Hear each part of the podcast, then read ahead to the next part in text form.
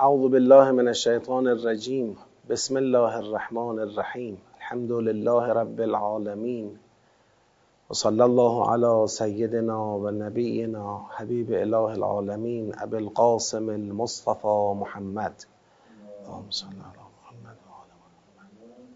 وعلى آله الطيبين الطاهرين. ولعنة الله على أعدائهم أجمعين من الآن. الى قیام یوم الدین. سلام عرض می‌کنم خدمت شما روزداران گرامی قرآن آموزان و متدبران عزیز و ارجمند. و خدا رو شکر می‌کنم که توفیق عطا فرموده در پیشگاه مقدس قرآن کریم حاضریم. و الله می‌خواهیم تدبر بکنیم در سوره های قرآن. سوره مبارکه فستاد پیش روی ماست. مرحله چهارم تدبر در این سوره یعنی کشف ارتباط سیاق در دستور کاره. تو مرحله چهارم خود به خود متوجه فصل بندی در سوره شدیم و تا پایان فصل نهم یعنی آیه 253 رو به لطف الهی جنبندی کردیم. آخرین فصل که فصل نهم بود و البته فصل دهم در دل فصل نهم بود ترسیم فرهنگ مقاومت و قتال به رهبری مردان الهی در برابر دستگاه کفر و استکبار برای رسیدن امت به حیات اجتماعی است. ببینید از بعد اینکه در واقع امت اسلام تأسیس امت اسلام رسما اعلام شد اگر اشتباه نکنم فصل پنجم بود که رسما امت مسلمان با شناسنامه ابراهیمی تأسیس شد و قبله مشخص. بعد از اون اولین اقدام فصلی بود برای مقابله با کتمان. چون کتمان می‌تونه امت تازه تأسیس شده را به سمت شرق و غرب. انتولو وجوهکم قبل المشرق و المغرب می‌تونه به سمت شرق و غرب متمایل بکنه و از سرات مستقیم خارج بکنه. چه کتمانی که ناشی از اتخاذ انداد بود چه کتمانی که ناشی از تبعیت از آبا و اجداد بود. فرقی نداره. اومد فصل ششم با کتمان مقابله کرد. بعد در فصل هفتم بعد از مقابله با کتمان به عنوان اولین زیرساخت های یک جامعه مسئله قصاص و سیام رو مطرح کرد که ما تحلیل کردیم جنبندی کردیم گفتیم قصاص حفظ امنیت جانیه و سیام هم خروجی تربیتیش تأمین سلامت اقتصادی در جامعه اسلامیه. که امنیت و اقتصاد سالم دو تا زیرساخت اساسی برای جامعه هست. بعد اومد سر وقت حج. حج به هر قیمتی حتی با قتال باید برپا باشه. این برپا بودن حج به عنوان پرچمی که برافراشت. حالا جامعه که زیر ساختاش تامین شده این امت پرچم برافراشتهش حج حج نماد توحید نماد امامت و باید در جامعه به عنوان یک مسئله مورد توجه کل امت باشه و بحثای مربوط به اون. بعد از حج وارد بحث قتال شد که وقتی وارد بحث قتال شد مقاومت و قتال که در دل بحث مقاومت و قتال اون فصل مربوط به تأمین حقوق خانواده زنان گنجونده شد در راستای همون فرهنگ مقاومت و قتال و پایان فصل نهم که همزمان پایان فصل دهم هم قبل از این انجام شده ترسیم فرهنگ مقاومت و قتال بود. این برای چی بود؟ برای اینکه امت تشکیل ندادیم که بشینیم نگاه کنیم دنیا در بیعدالتی قرار بگیره. امت تشکیل ندادیم که بشینیم منتظر باشیم تا کافران ما را مسخره کنن و بر ما غلبه کنن و ما را به استضعاف بکشن. این امت تشکیل شده برای همون هدف بزرگ کان الناس امتا واحده و مقابله با بیعدالتی و در این راه چاره ای جز مقاومت و بالاتر از اون پیکار وجود نداره. ما پیکار می‌کنیم. می جنگیم تا رسیدن به اون هدف. حالا در این فصل آغاز فصل یازدهم که از امروز وارد شدیم سیاق چهل و دو اینجا دیگه بحث های اقتصادی رو ما داریم. یعنی چی؟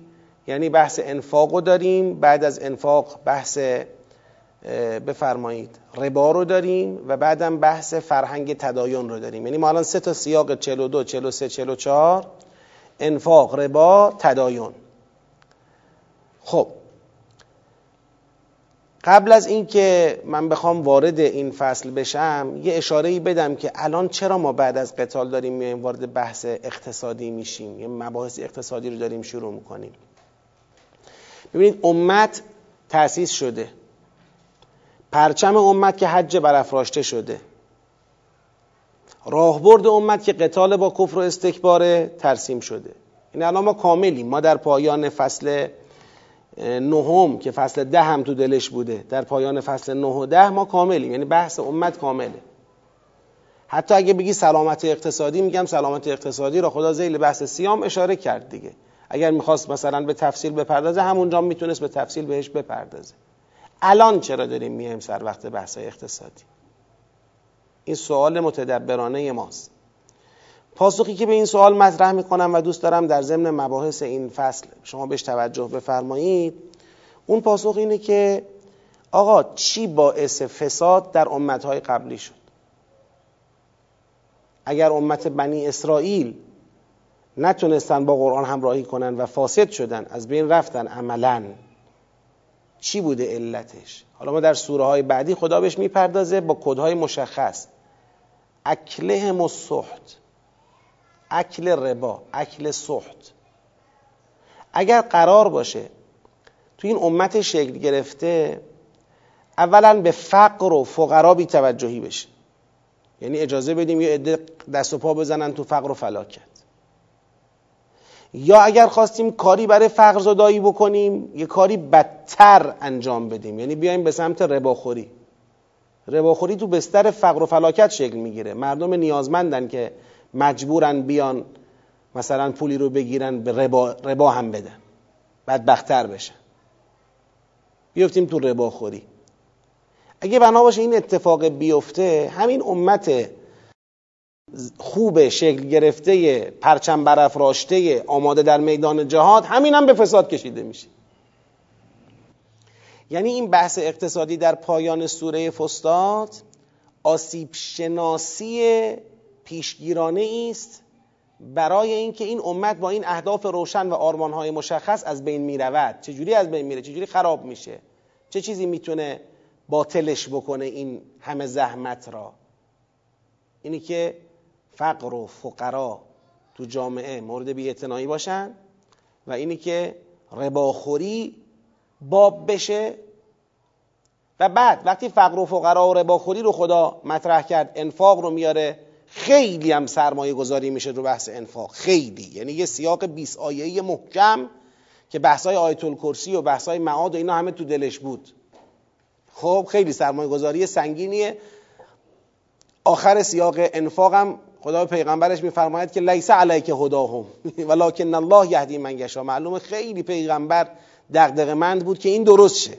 این مشکلات درست شه. اینا حل نشن انفاق تو جامعه پا نگیرد این امت زمین می‌خوره. بدتر از اون ربا شکل بگیرد امت زمین می‌خوره. خب؟ وقتی انفاق و ربا رو مطرح می‌کنه حالا ممکنه تصور بشه که ای پس اسلام آمده تا با ترویج انفاق و مخالفت با ربا بالاخره یه جورایی اقتصاد رو به تسامح بکشونه. آقا پول بدید همینجوری بره و نه. انضباط اقتصادی هم سر جای خودش که اون سیاق آخر این فصله. سیاق آخر فصل طراحی انضباط اقتصادیه. ما اگر میگیم انفاق کنید انفاق جای خود دارد. معامله سالم هم جای خود دارد. ما اگر میگیم ربا نخورید ربا نخورید جای خود دارد. حقوق خودتون رو در معاملات دنبال کنید این جای خود دارد. ما نمی‌خوایم با ترسیم یا طراحی فرهنگ انفاق و مثلا مخالفت با ربا جلوی انضباط اقتصادی رو بگیریم این نیست. حساب در جای خودش باید دقیق باشه. خب؟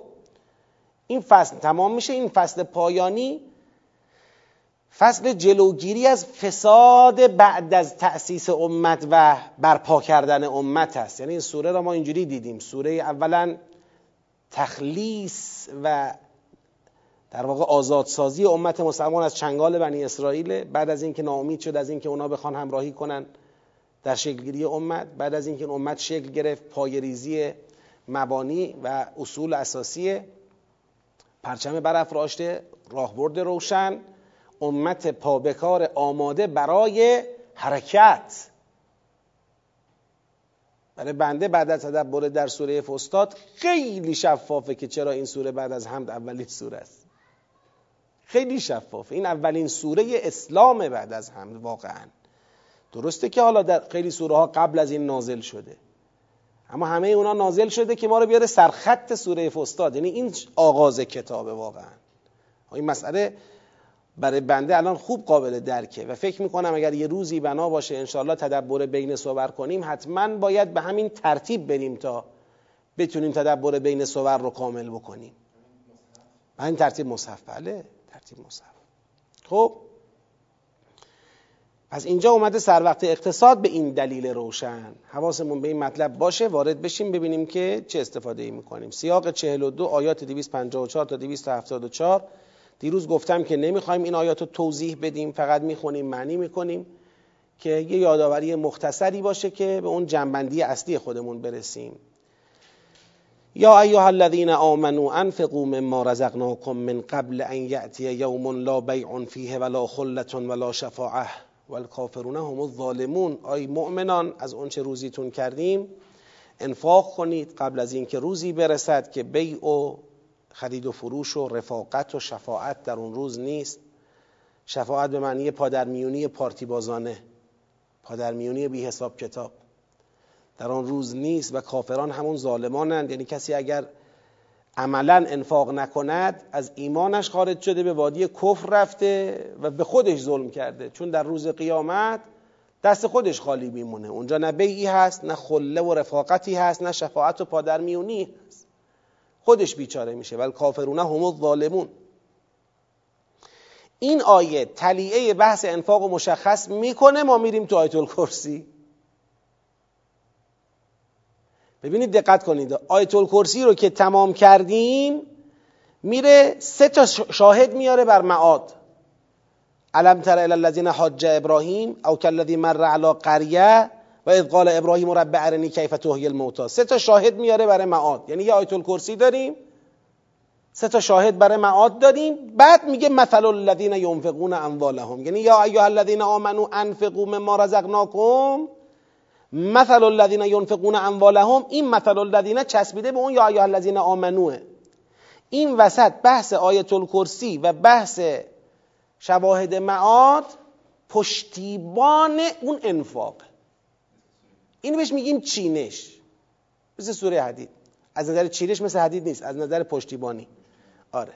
مثل سوره حدید که آیات اولش پشتیبان بحث انفاق آیات توحیدیش.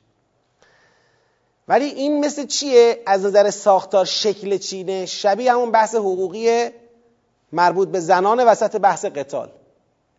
علم تر الی الذین خرجوا من دیارهم و هم الوف حذر الموت؟ ما اونو برگردوندیم به کجا؟ برگردوندیم به اون سیاق کتب علیکم القتال.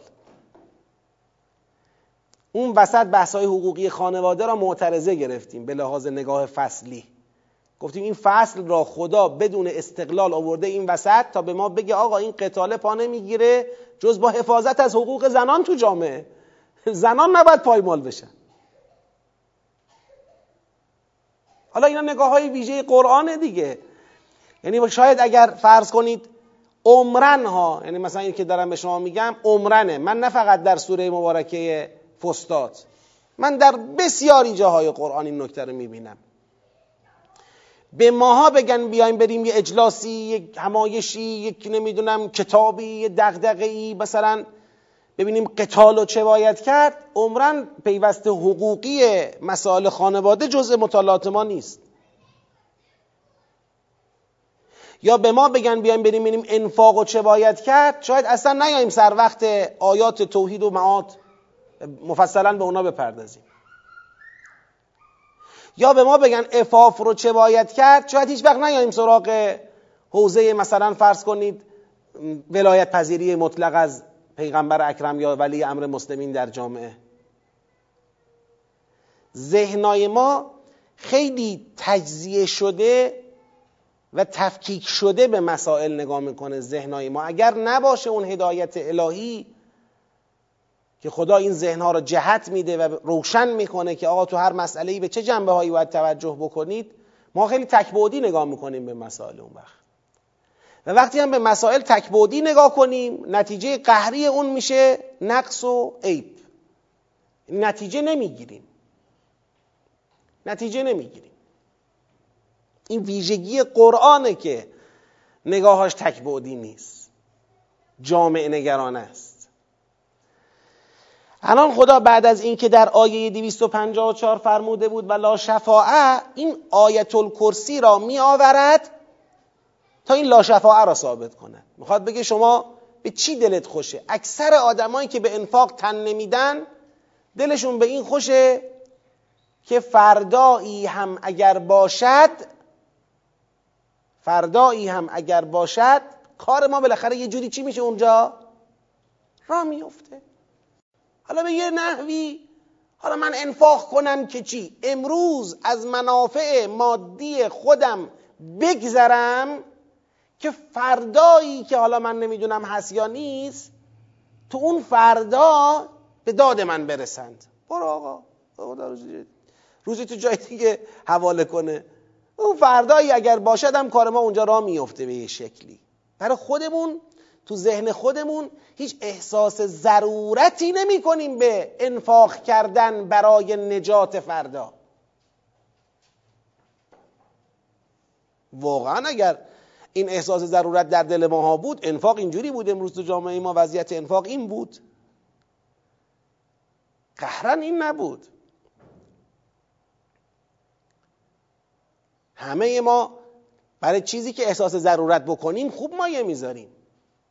احساس ضرورت بکنیم که مثلا می‌خوایم یه جایی بریم ممکنه سرد لباس گرم لازم داریم حتما بر میداریم هر طور شده بر میداریم یا همدیگه رو توبیخ می‌کنیم که تو عقلت نمی‌رسه اینجا سرده داریم میایم لباس گرمت کو.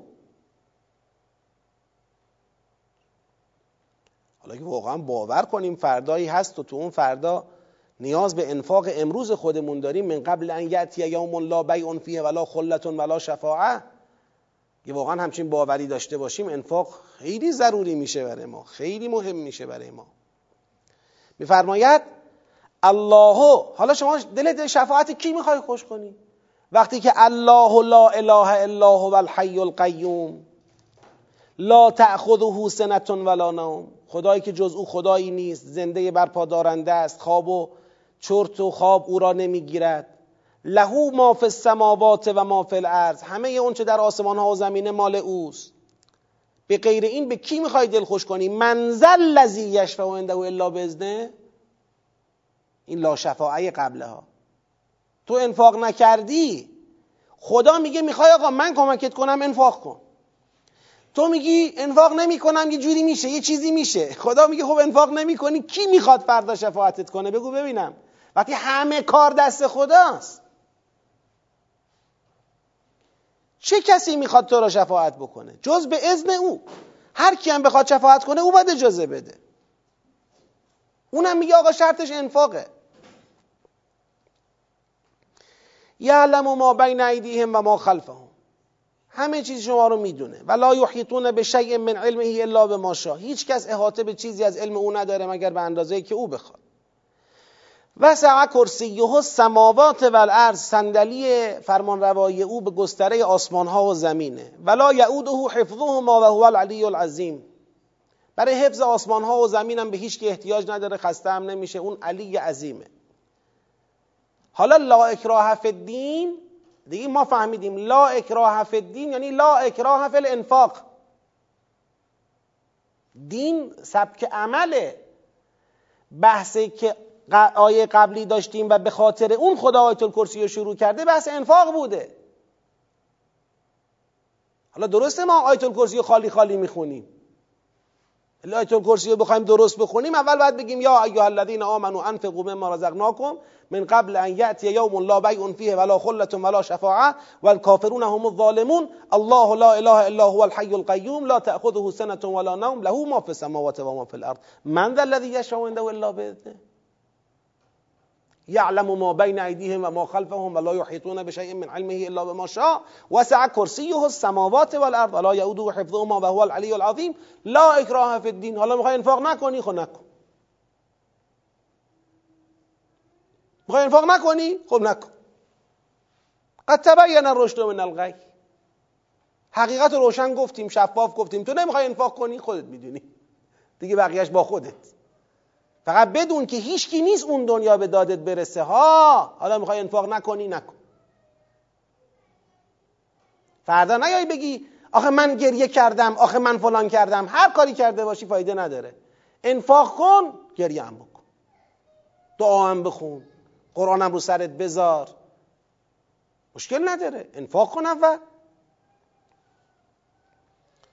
حالا فمن یکفر به طاغوت و یومن بالله فقد استمسک بالعروة الوثقا هر کس قبول کرد به طاغوت کفر بورزد. به طاغوت کفر بورزد یعنی چی؟ یعنی به غیر خدایی که به او دل خوش کرده بود فردای قیامت میاد دست مرا می‌گیرد کافر بشود. آقا هیچ کس هیچ چیز فردای قیامت به جای خدا دست تو را نمی‌گیرد.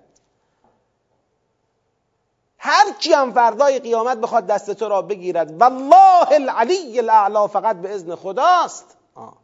حالا هر که قبول کرد و به تاقود کفر ورزید و یومن بالله و به خدا ایمان آورد و اون انفاقه رو انجام داد که یا یا الذین آمنوا انفقوا اون وقت فقط استمسک بالعروة الوثقا.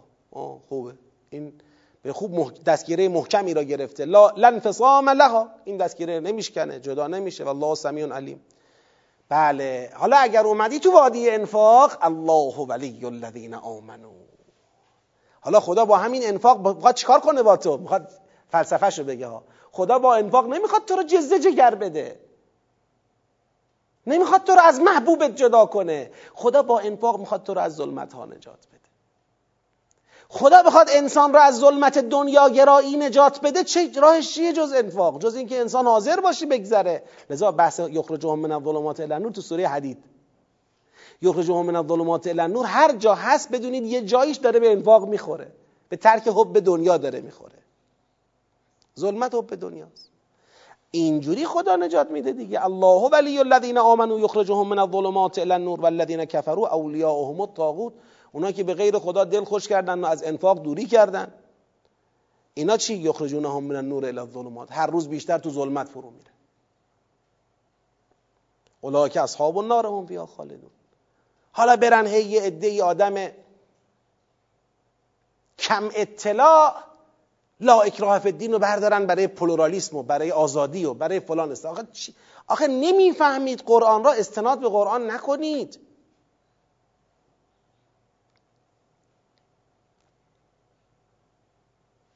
لا اکراه فی الدین.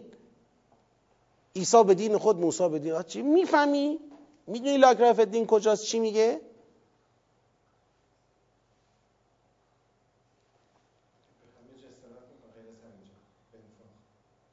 اصلا ربط اصلا نمی‌دونن چیه بافتشو که.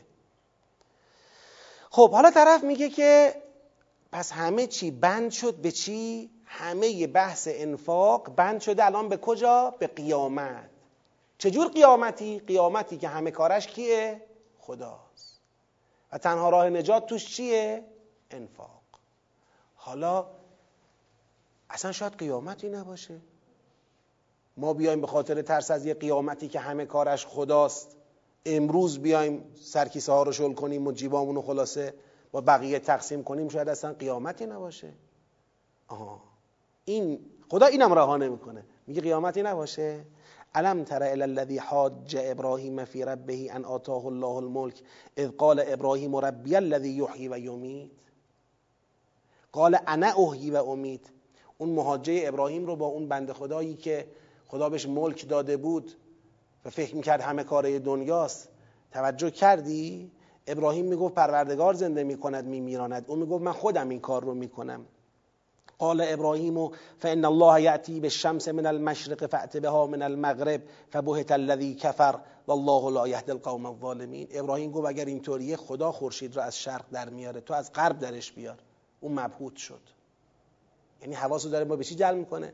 میگه تو که امروز میگی از کجا معلوم فردایی هست یا نیست؟ الان خورشید رو می‌تونی روش تاثیر بذاری؟ اگه می‌تونی الان خورشید رو جابجا کنی یه کاری کن از فردا خورشید از این ور از این ور بیاد. اگه اینقدر تصرف تو عالم داری اصلا بی خیال فردا که فردا هم مال توه فردایی نیست. اگرم باشه دست خودته. اگه نمی‌تونی پس ببین چقدر مغلوبی. ببین چقدر جزئی. ببین چقدر کوچیکی. ببین تو یه جایی از دنیا وایسادی که نمی‌تونی خورشید بالا کلت رو کنترل کنی. تو چطور می‌خوای راجع به ابدیت حرف بزنی؟ چطور می‌خوای انکار کنی؟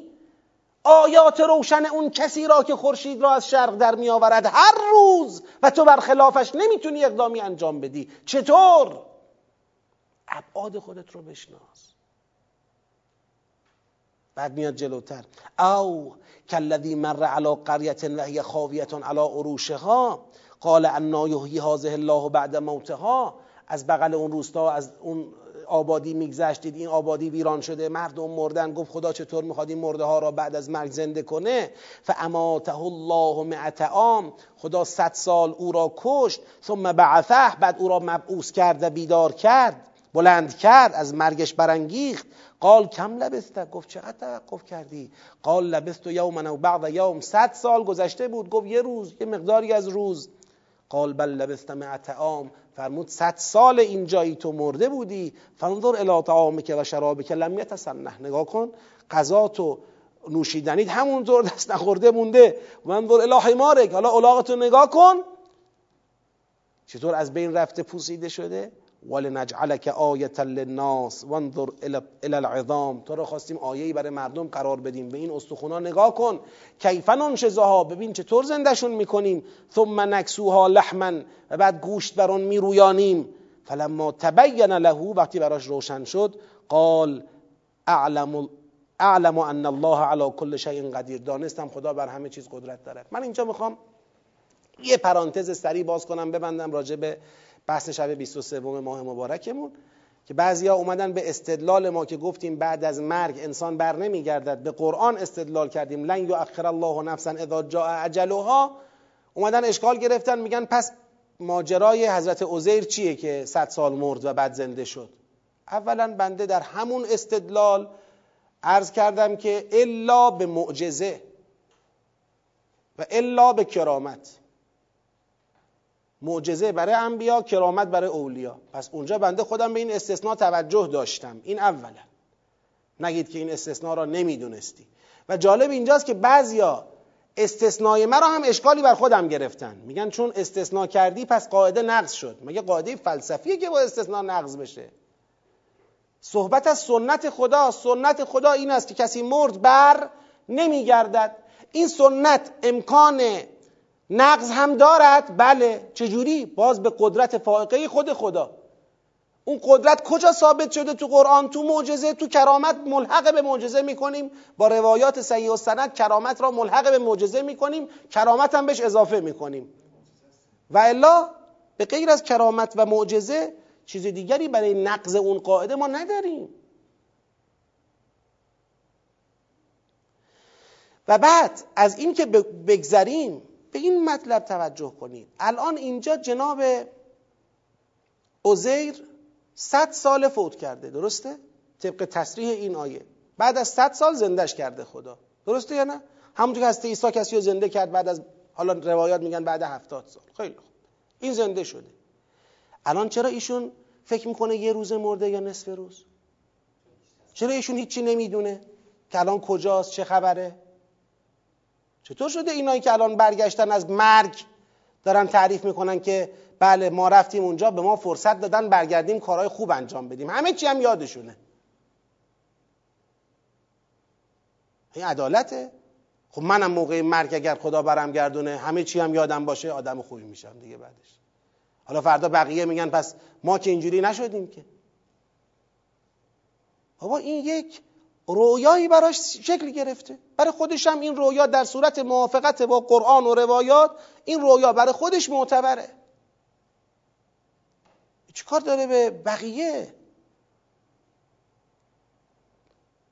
که بیایم ردیفشون کنیم برای ما بگن چی دیدن و بعد ما یه تصوری از عالم بعد از مرگ پیدا بکنیم.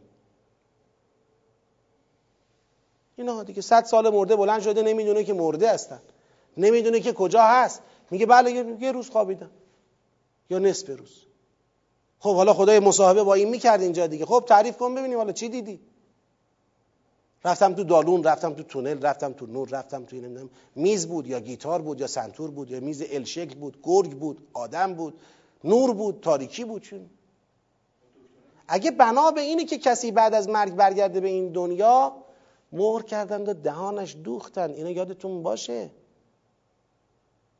اگه بنا به این باشه این فقط به اراده الهی برای معجزه اتفاق میفته تا حیات پس از مرگ ثابت بشه. همین. نه اینکه بشه یه پیغمبری واسه خودش. تازه ایشون پیغمبر بوده بنا به روایات. تازه ایشون پیغمبر بوده که به خاطر پیغمبر بودنش اولا بوده به اینکه همه چی رو بدونه. یا اصحاب کف برای من مثال اصحاب کف رو بعضی زدن. خب اصحاب کف وقتی بیدار شدن یه نفر رو میفرستادن آقا برو پایین نوم بخر بیا. سکم بهش دادن. با هم صحبت کردن چقدر خوابیدیم این می‌گفت نصف روز. اون می‌گفت خواب دیده بودن کشف کرده بودن مکاشفه شده بود. نشستن برای هم از دالون و تونل و نور و میز و صندلی حرف زدن. خوابیده بودن پا شدن. اصلا شما بگو مرده بودن زنده شدن. این بساتی که اینا راه انداختن این بسات به کنهش بنده خیلی نرم انتقاد کردم. بخوام به کنه مسئله برسم واقعا نگران کننده است. حالا در وقت خودش در روز سهشنبه انشالله به این موضوعات خواهیم پرداخت. بعد میفرماید و از قال ابراهیم رب ارنی کیف تحیی الموتا ببینید هر سه تا تحیی الموتا سا.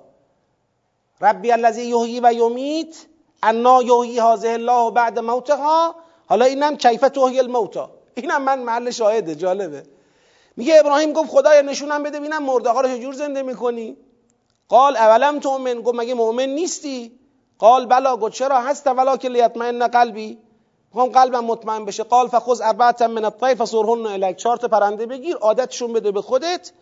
ثم اجعل على كل جبل منهن جزء. همه رو زب کن قاطی کن تو هر کوهی یه تیکه از اینا بذار. ثم ادعوهن یاتینک سعیا بعد صداشون کن این پرنده ها به سمت تو برگردن. و علم ان الله عزیز حکیم. یک نشانه دیگر بر حقانیت احیاء بعد از مرگ اینجا خدا آورد.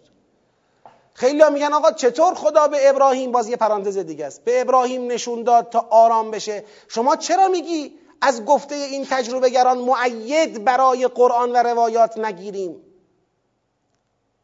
آقا برای خود اون تجربه گر معید است. بله. چرا؟ چون اون چرا که شنیده بود در قرآن خودش در عالم رؤیا چکار کرد اون را؟ دید. خیلی خوب. اونچه که دیده در صورت صحیح بودن در صورت تأیید شدن که معلوم بشه رویای صادقه بوده برای خود او معید است. درست. تو این حرفی نیست. حالا او برای من نقل می‌کنه. وقتی برای من نقل می‌کنه مگه برای من دیدنه؟ مگه من دیدم؟ شما دیدی من که ندیدم. شما دیدی برای من نقل می‌کنی. پیغمبر اکرم هم دیده و لقد رعاه بالافق المبین. اونم داره برای من نقل می‌کنه. افتمارونه علی ما یرا. اونم داره برای من نقل می‌کنه. حالا نقل شما چطور می‌خواد نقل پیغمبر را تایید کنه؟ شما رتبت از پیغمبر بالاتره. شنیده من از شما چطور می‌خواد شنیده من از رسول خدا را تایید کنه؟ چه تاییدی؟ این به خاطر اینه که اگر کسی از گفته زید و امری که اسمتی ندارند و انسانهای عادی هستند از گفته اینها درباره عالم پس از مرگ و تجربه هاشون مثلا بخواد معید بگیره برای گفته های پیغمبر این معلوم نظام معرفت شناسی دینیش کجه؟ بله انسان دیدن شاهد خوبی است برای شنیدن اما مگه شما دیدید؟ اونا دیدن.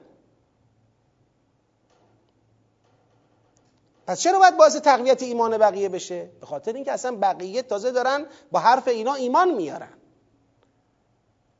پس عملا همون که عرض کردم عملا اینها دارن میشن پیغمبران عصر جدید. که بگن ما رفتیم این بود. جالب هم هستش که هیچ مشکلی نداره. یعنی مسیحی باشی یا مسلمان. یهودی باشی یا مسلمان. مؤمن باشی یا غیر مؤمن. الان شما نگاه کنید تو تجربه گرانی که دارن در غرب و شرق عالم تجربه می‌کنن ده سال این دانش در دنیا دانش روزه. و کتاب های زیادی در شرق و غرب عالم نوشته شده بسیار هم پرفروش. به خصوص در آمریکا و اروپا. و بسیاری از این کتاب ها ترویج اباهیگریه. الان شما برید نگاه کنید که این افرادی که دارن تجربه می‌کنن چرا هیچکی نمیاد بگه؟ مثلا چرا مسیحی نمیاد بگه من امام حسین رو دیدم؟ حضرت عباس رو دیدم که دستاش قطع شده بود و گفت این برای من گریه کرده برش گردونید. چرا اونا اینا رو نمی‌بینن؟ پس معلوم شهودی که داره اتفاق میفته تحت تأثیر باورهای قبلی خودشون داره اتفاق میفته این شهود خالص و نابی نیست. چرا یکی ترازو دیده اون یکی قلم خودکار دیده اون یکی گیتار و سنتور دیده؟ چون هر کس داره تحت تاثیر جمع آوری شده های خیالی خودش ارزیابی می‌کنه. یه تصویری می‌بینه. حالا به قول آقایون خودش داره خلق می‌کنه یه تصویری را. خب اینو چیکارش کنیم ما؟ این چه ارزش مطالعاتی برای بقیه داره؟ میگن اینا حرفای خوبی می‌زنن. خیلی خوب. اینا الان حرفای خوبی می‌زنن. فردا حرفای بدی زدن چی؟ فردا شما متوجه شدی که دانش تجربه گری یک دانش وسیع در دنیاست. رفتی شروع کردی مطالعه کردن دیدی آقا 80 درصد تجربه گرای دنیا حرفای اینا رو نمی‌زنن. چیز دیگه دارن میگن. یه مشترکاتی با اینا داره اما یه خروجی دیگه میده. اون وقت چی؟ آدم اگه دنبال حق و حقیقت وحی برای همین اومده که شما برای کشف حقایق عالم غیب به این چیزا وابسته نباشی.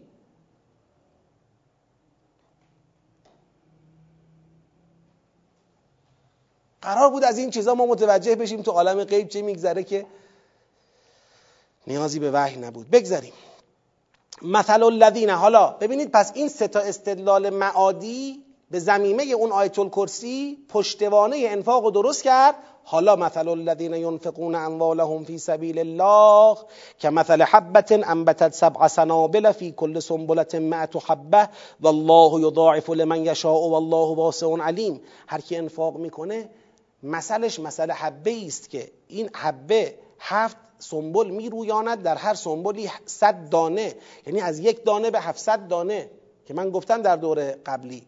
این خودشه ها این توسعه خود است. خودت رشد می‌کنی. خودت هفتصد برابر میشی حداقل. انفاق باعث وسعت ظرفیت خیشتن است. الذين ينفقون اموالهم في سبيل الله ثم لا يتبعون ما انفقوا منا ولا اذن لهم اجرهم عند ربهم ولا خوف عليهم ولا هم يحزنون. باری کلا به اونایی که انفاق می‌کنن دنبالش منت نمی‌ذارن اذیت نمی‌کنن. اینا اجر می‌گیرن.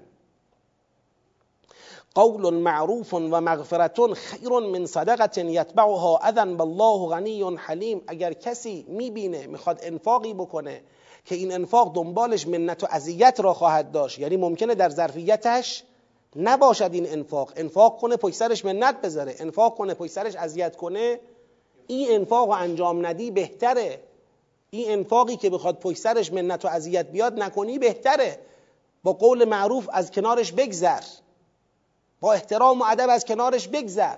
نه یا یه انفاقی بکن که پشت بندش دلت چرکین بشه منت بذاری. پشت بندش دلت چرکین بشه اذیت کنی. این کارو نکنید. ما انفاق دوست داریم اما نه به قیمت زج کشیدن خودت و زج دادن بقیه. رشد باید بکنی.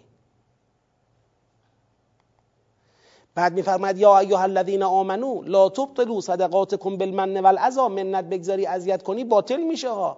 کالذی ینفق ماله رعاء الناس مثل اون کسی که از اول ریایی انفاق کرده. چجور انفاق ریایی بی ارزشه انفاق بدی واقعا در راه خدا بد منت بذاری اذیت کنی مثل انفاق ریایی بی ارزش میشه. ولا یؤمن بالله والیوم الاخر.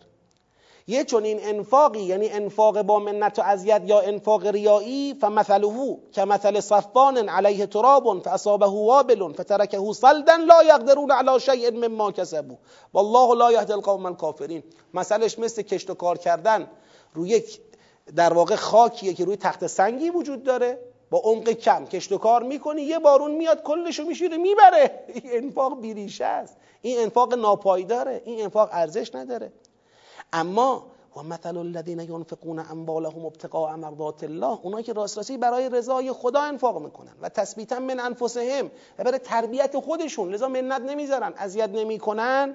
که مثل جنت بربت اصابها وابل فآتت اکلها ضعفین مثل یک باقی که در بهترین زمین در حاصل خیزترین خاک این باغ شکل گرفته.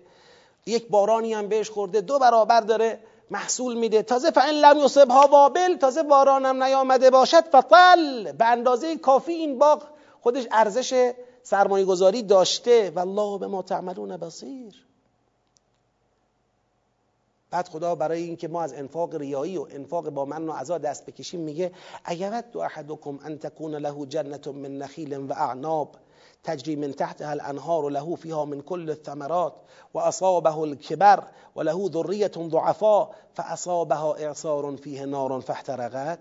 دوست دارید یه باغ آباد از میوه های متنوع با کلی نهر و همه چی امکانات داشته باشید. پیرم شده باشید. کلی بچه و اهل و عیالی هم که به دست شما نگاه می‌کنن وجود داشته باشن. در اوج تمتع و بهرهمندی از این باغ و در اوج تکیه دادن به این نعمت الهی یه دفعه یک تو بادی بیاد همشو بسوزونه و ببره. دوست دارید همچین چیزی را؟ معلومه که دوست نداریم خدایا. پس کذالک یبین الله لکم الآیات لعلکم تتفکرون. پس انفاقتون رو شبیه اینجور باقا درست نکنید. باقایی که به یک خلاصه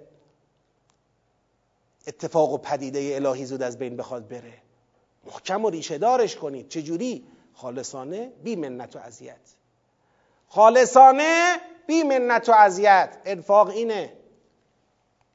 بعد فرمود یا ایها الذین آمنو انفقوا من طیبات ما کسبتم و مما اخرجنا لكم من الارض ولا تیمموا الخبیث منه تنفقون ولستم باخذیه الا ان تغمضوا فیه واعلموا ان الله غنی حمید. خب حالا انفاق می‌کنیم خالصانه و بی منت و اذیت. ولی از چیزایی که خودمون دوست نداریم از چیزایی که به خودمون بخوان بدن نمی‌گیریم. انفاق می‌کنیم از خبیس انفاق می‌کنیم از مال حروم انفاق می‌کنیم از کالایی که خوشایند نیست. میگه اینجوری نباشه از طیبات ما کسبتون ما اخرجنا لکم من الارض. از خبیس انفاق نکنید.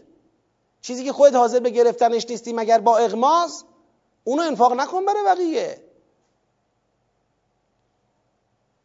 جماوری شلوارها و پیرهنها و نمی‌دونم بلیزهای پاره شما جهت اهداب فقرا. اه اه اه این حرفه این کاره. چیزی رو انفاق کن به دیگری که اگه به خودت دادن با کمال میل می‌گیری. نه با اغماز. یا هر مال آلوده ای را بیا انفاق کن. آخه اینه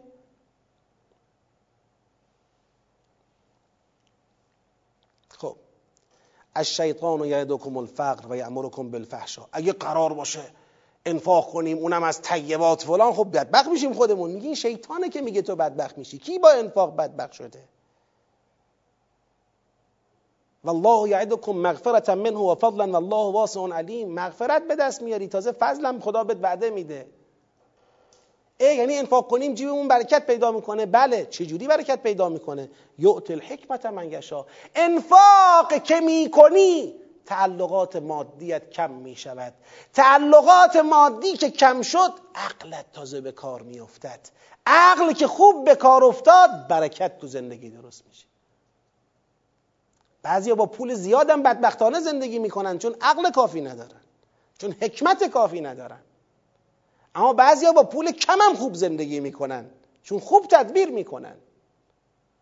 یعطی الحکمت من یشا بله انفاق کردن حب دنیا را کم می‌کنه. حب دنیا کم شد عقل زیاد میشه. عقل زیاد شد زندگی پربرکت میشه. اون وقت می‌بینی با همون پول کم بهترین زندگی هم داره می‌کنه. و من یعط الحکمت فقط اوتی خیرا کثیرا. بابا حکمت خیر کثیره. پول نیست اونی که خیر کثیره پول زیاد نیست حکمته. و ما یذکر الا اولو الالباب.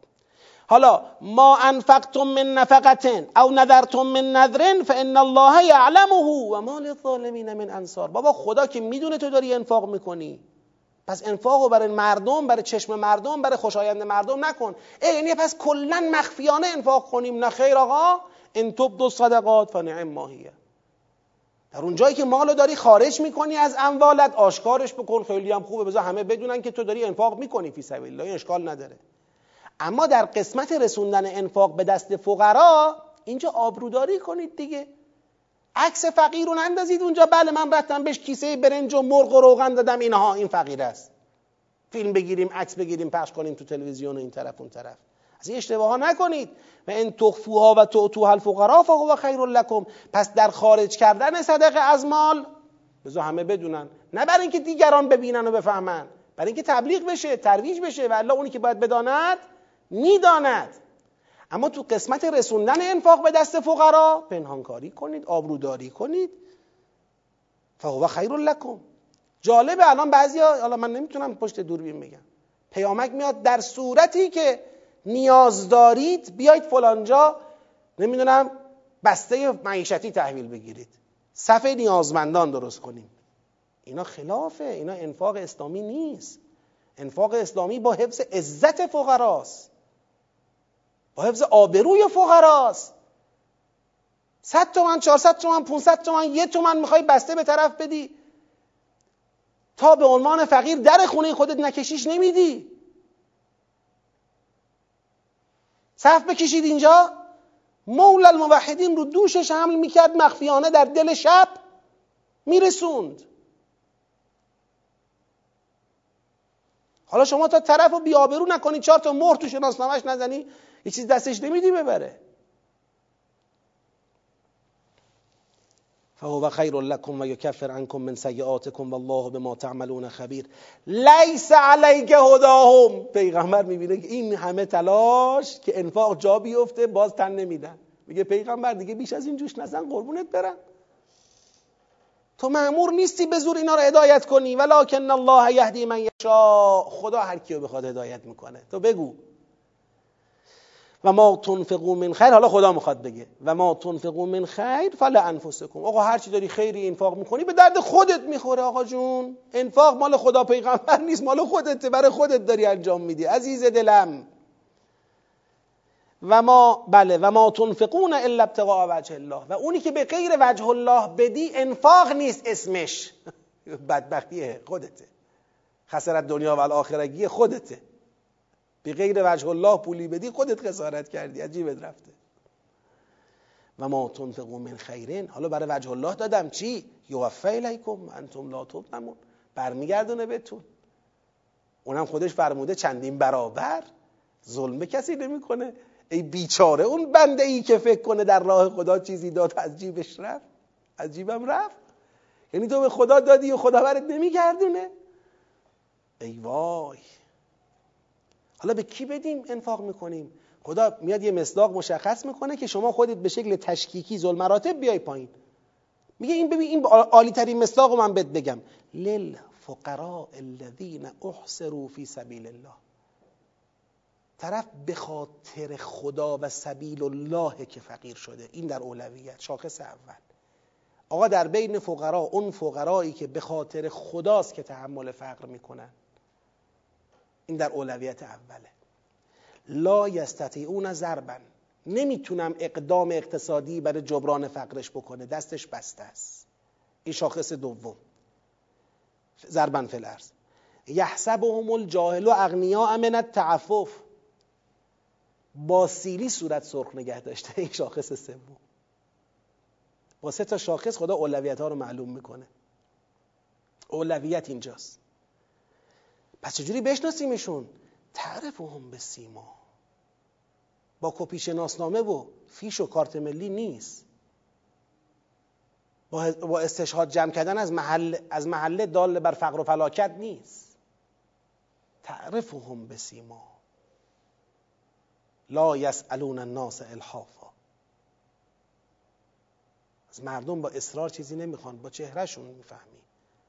آه. حالا و ما تنفقون من خیر فان الله به علیم. هوای اینا رو داشته باشید. الذين ينفقون اموالهم باللیل و النهار سرا و علانیتا فلهم اجرهم عند ربهم ولا خوف عليهم ولا هم يحزنون 20 آیه تمام شد. تثبیت فرهنگ انفاق در راه خدا. سه تا کار خدا کرد برای تثبیت فرهنگ انفاق. یک دعوت به انفاق کرد. همون آیه اول بود یا آیه الذین آمنو انفقو دو بیان پشتوانه اعتقادی انفاق رو انجام داد در قالب آیت الکرسی و سه تا آیه بعدیش دال بر معاد. سه ترسیم فرهنگ انفاق رو انجام داد. فرهنگش باید اینجوری باشه. من نوع ازا نباشه نمی‌دونم از خبیس نباشه نمی‌دونم ریایی نباشه. ایناست. خیلی خوب. سیاق بعدی رباست 175 تا 281 حالا بعضیا انفاق نمی‌کنن انفاق نمی‌کنن بعضیا. چه هیچ؟ فقیر بدبختی رو که می‌بینن محتاج به پوله تازه اونو می‌کنن ابزاری برای سودجویی های تماعانه خودشون. بیا بدی پولی میدم ببر. بیشتر پسم بده. میشه ربا. الذين یاکلون الربا. این ربا خورا لا یقومون الا کما یقوم الذي يتخبطه الشیطان من المس. فقیر تو جامعه دنبال قرض الحسنه است پیدا نمیشه. مجبور بره وام نمی‌دونم 24 درصد و 18 درصد و چه و چه بگیره. همه هم می‌دانن که این وامو نمی‌گیره بره تجارت کنه. این داره وامو می‌گیره بره زخم زندگیشو جبران کنه. مشکل زندگیشو حل کنه. اینجا میافتیم تو دام ربا. جامعه که توش انفاق نباشه رباخوری باب میشه. باید کسی می بود به او قرض الحسنه خالصانه می‌داد؟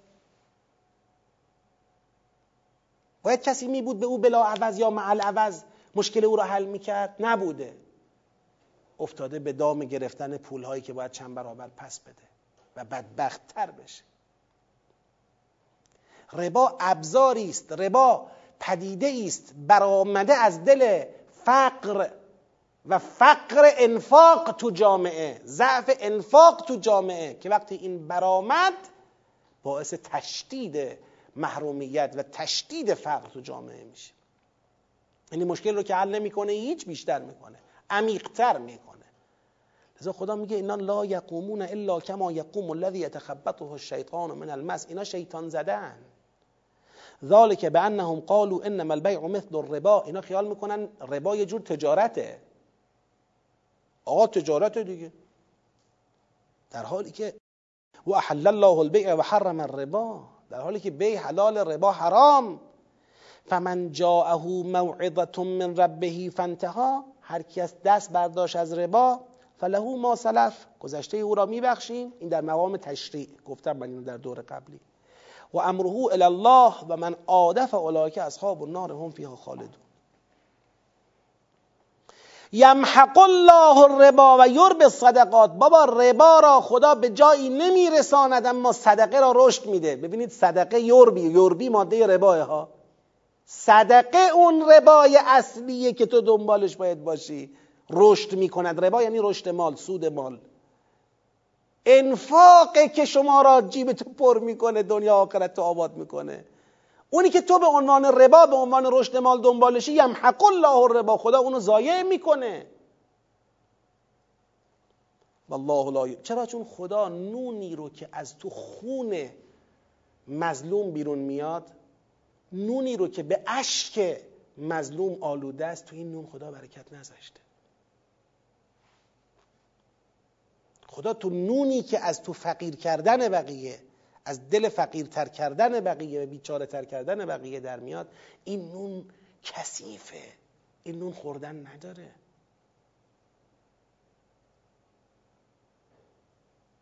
این نون خوردن نداره.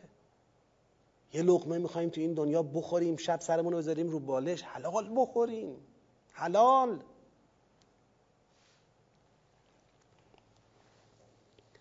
ان الذين آمنوا وعملوا الصالحات واقاموا الصلاه واتوا الزکات لهم اجرهم عند ربهم ولا خوف عليهم ولا هم يحزنون. یا ایها الذين آمنوا اتقوا الله و ذروا ما بقی من الربا. ای مؤمنین اهل اقامه نماز و ایتاء زکات. ای مؤمنین با تقوا. ربا را بذارید کنار. ان کنتم مؤمنین. فان لم تفعلوا. نمی‌خوای ربا را بذاری کنار؟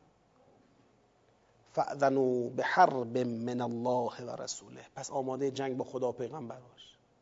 پای پیغمبرم آورد وسط چون پیغمبر باید به عنوان نماینده خدا رسما با ربا قاطعانه برخورد کنه. فقط این نیستش که گناه اخروی باشه. فاذنوا به حرب من الله و رسوله. اما اگه حاضرید برگردید فان تبتم فلکم رؤوس و اموالکم. سرمایه هاتون بله حق پس گرفتن سرمایه هاتون رو دارید. اصل سرمایه رو می‌تونید بگیرید. لا تظلمون ولا تظلمون. نه ظلم کنید نه مظلوم واقع بشید. ما اصل سرمایه رو نمیگیم پس نگیر. و ان ذو عسرت حالا آقا من می‌خوام اصل سرمایه رو بگیرم طرف نداره. چیکارش کنیم؟ فنظرتون الی میسره. خب صبر کن تا داشته باشه. هر وقت داشت بهت میده. و ان تصدقوا خیر لکم. اگه می‌تونی بگذری از اصل سرمایه یا اگه می‌تونی بالاخره اینا اینجوری دو جور معنی کردیم که از اصل سرمایه گذاشتن یکی این که از این سودی که توقع داشتی گذاشتن. ولی به نظر همون اصل سرمایه است. و ان تصدقوا خیر لكم ان کنتم تعلمون. این برای شما بهتره اگر بدانید. واتقوا یوما ترجعون فیه الى الله ثم توفا كل نفس ما کسبت و هم لا یظلمون. از قیامت بترسید.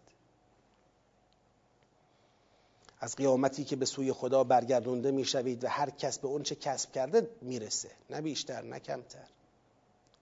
حتی بیشتر چرا؟ کمتر نه. خدا در ناحیه پاداش بیشتر پاداش میده. فرمان معکد و منظرانه به ترک ربا. رباخاری مانند بیع و تجارت نیست و در نقطه مقابل فرهنگ انفاق و صدقه در جامعه ایمانی است و باید متوقف شود. خب پس ربا کاملا در مقابل انفاق اومد درست؟ در مقابل انفاق اومد. انفاق باید ترویج بشه روا باید جمع بشه. حالا در این سیاق می‌خواد بگه آقا انضباط اقتصادی. ما که میگیم انفاق ترویج بشه ربا جمع بشه نمی‌خوایم اقتصاد را شلو ولش کنیم. معاملات منضبط. دیگه ترجمه آیه من بخوام انجام بدم از وقتم میگذره. لطفا برگردید به دور سه و دو و یک در اونجا مفصل. این آیه رو با جزئیات من گفتم. پیدا میشه. چرا پیدا میشه؟ این حرفی که گفتی پیدا نمیشه عجیب بود. پیدا میشه. چیکار کنید؟ گوش بدید پیدا کنید دیگه. این زحمت رو شما بکشید. بهتر از اینه که ما نرسیم این سوره رو تمام کنیم. سیاقا رو نوشتن. این سیاق رو که سیاق 44 هست برید یه بار گوش بدید. آخه این دیگه حکمه. این مثل بحث طلاق که من گفتم حکمه دیگه. الان عبارت به عبارت ما اینا رو شرح دادیم. الان از اول شرح دادنش لطفی نداره. من فقط حالا خوندنش هم وقت ندارم. اگه فردا فرصت کردم باز می‌خونم براتون. اگر نه که خودتون انشالله مراجعه کنید. آموزش فرهنگ تدایون یعنی این سیاق هم آموزش فرهنگ تدایونه ضرورت ایجاد سند و اخذ شاهد در قرض و انواع معاملات غیر نقدی. خب ما الان سه تا سیاق داشتیم. تثبیت فرهنگ انفاق در راه خدا فرمان معکد منظرانه به ترک ربا آموزش فرهنگ تدایون ستاش هم اقتصادی همینطوری که می‌بینید. می‌خوایم جمعبندی کنیم اینا رو.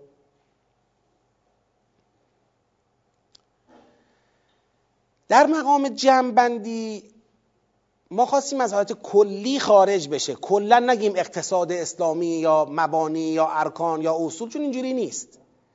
اون روی کرده مشترکی که در هر سه تا دیدیم اون حفظ سلامت اقتصادیه. فقر زدایی از یک سو جلوگیری از سودجویی تماعانه رباخارانه از یک سو ایجاد انضباطی که مانع فساد فساد در حوزه تعاملات مالی بشود از یک سو. لذا با این عنوان جمع کردیم. فصل 11 هم آیات 254 تا 284 سیاق های 42 تا 44 فرهنگ سازی برای انفاق و ترک رباخاری و ایجاد انضباط مالی در معاملات به عنوان ارکان اصلی سلامت اقتصادی جامعه. سلامت که آوردیم ناظر به همون بحثیه که گفتیم این فصل کلا می‌خواد جلوی فساد جلوی آسیب شناسانه است. می‌خواد جلوی شکلگیری فسادی که امت رو تباه می‌کنه بگیره. یه بار دیگه می‌خونم. فرهنگ سازی برای انفاق و ترک رباخاری و ایجاد انضباط مالی در معاملات به عنوان ارکان اصلی سلامت اقتصادی جامعه. فصل یازدهم فصل آخر این سوره بود تمام شد. یه تک سیاق مونده سیاق 45 که انشالله فردا این سیاق 45 رو با هم دیگه می‌خونیم. به عنوان خاتمه در حقیقت این نمیگیم فصل دوازدهم ولی قطعه دوازدهم سوره میشه و سوره رو باش به پایان می‌بریم. ان الله اگر عمر و حیاتی بود فردا بعد از سیاق پایانی که سیاق 45 کل سوره رو جنبندی می‌کنیم. یعنی تمام فصول رو یک دور با هم مرور می‌کنیم از فصل یک تا فصل یازدهم و قطعه دوازدهم یعنی تا آخر دوازدهم با هم مرور می‌کنیم که این سوره چه مسیری را طی کرد ما را به کجا رسوند. تا انشاءالله این مرور یک مبنایی باشه برای تدبرهای ما در سوره مبارکه فستاد انشاءالله. من دوست داشتم روز سه شنبه یعنی فردا که دوشنبه است اتمام جلسه پایانی تدبر سوره فستات ماست. هدف اولیه من این بود که روز سه شنبه یه دو ساعت وقت بگیرم. یعنی بگم همه بیان هر کس دوست داره دو ساعت. دو ساعت سوره را بخوانیم. نه به شکل ترتیل رایج متنی دکلمه ای سوره رو دو ساعت بخونیم.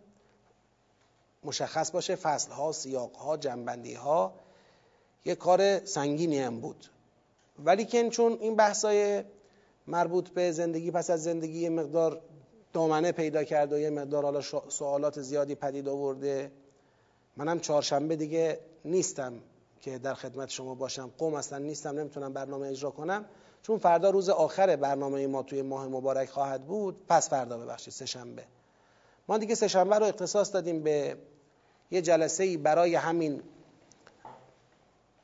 پاسخ به سوالات پیش آمده بعد از برنامه شب 23 ماه مبارک درباره زندگی پس از زندگی. کسایی که دوست داشتن می‌تونن این برنامه رو پیگیری کنن به خصوص اونایی که سوال داشتن حتما پیگیری کنن. من وعده کرده بودم سوالا رو جواب میدم. بعضی از سوالات رو حالا به شکل موردی جواب دادم اما بیشتر سوالات رو گذاشتیم تا در یک فایل منسجم پاسخ بدیم. به امید خدا بنابراین فردا و پس فردا رو با هم هستیم ان یکی برای اتمام سوره فستاد یکی هم برای همون مطلبی که گفتم خدمتتون. خدا یار و نگهدار همتون باشه. انشالله که تو این روزهای پایانی ماه مبارک همدیگه رو دعا کنیم. طلب مغفرت از پروردگار داشته باشیم. این لحظه ها لحظه های مهمی در زندگی همه ماست. بتونیم انشالله کوله باری پر از تقوا آماده کنیم. برای یک سالی که تا ماه مبارک بعدی اگر خدا بهمون عمر داد بتونیم از این کوله بار تقوا بهره ببریم. و السلام علیکم و رحمت الله و برکاته.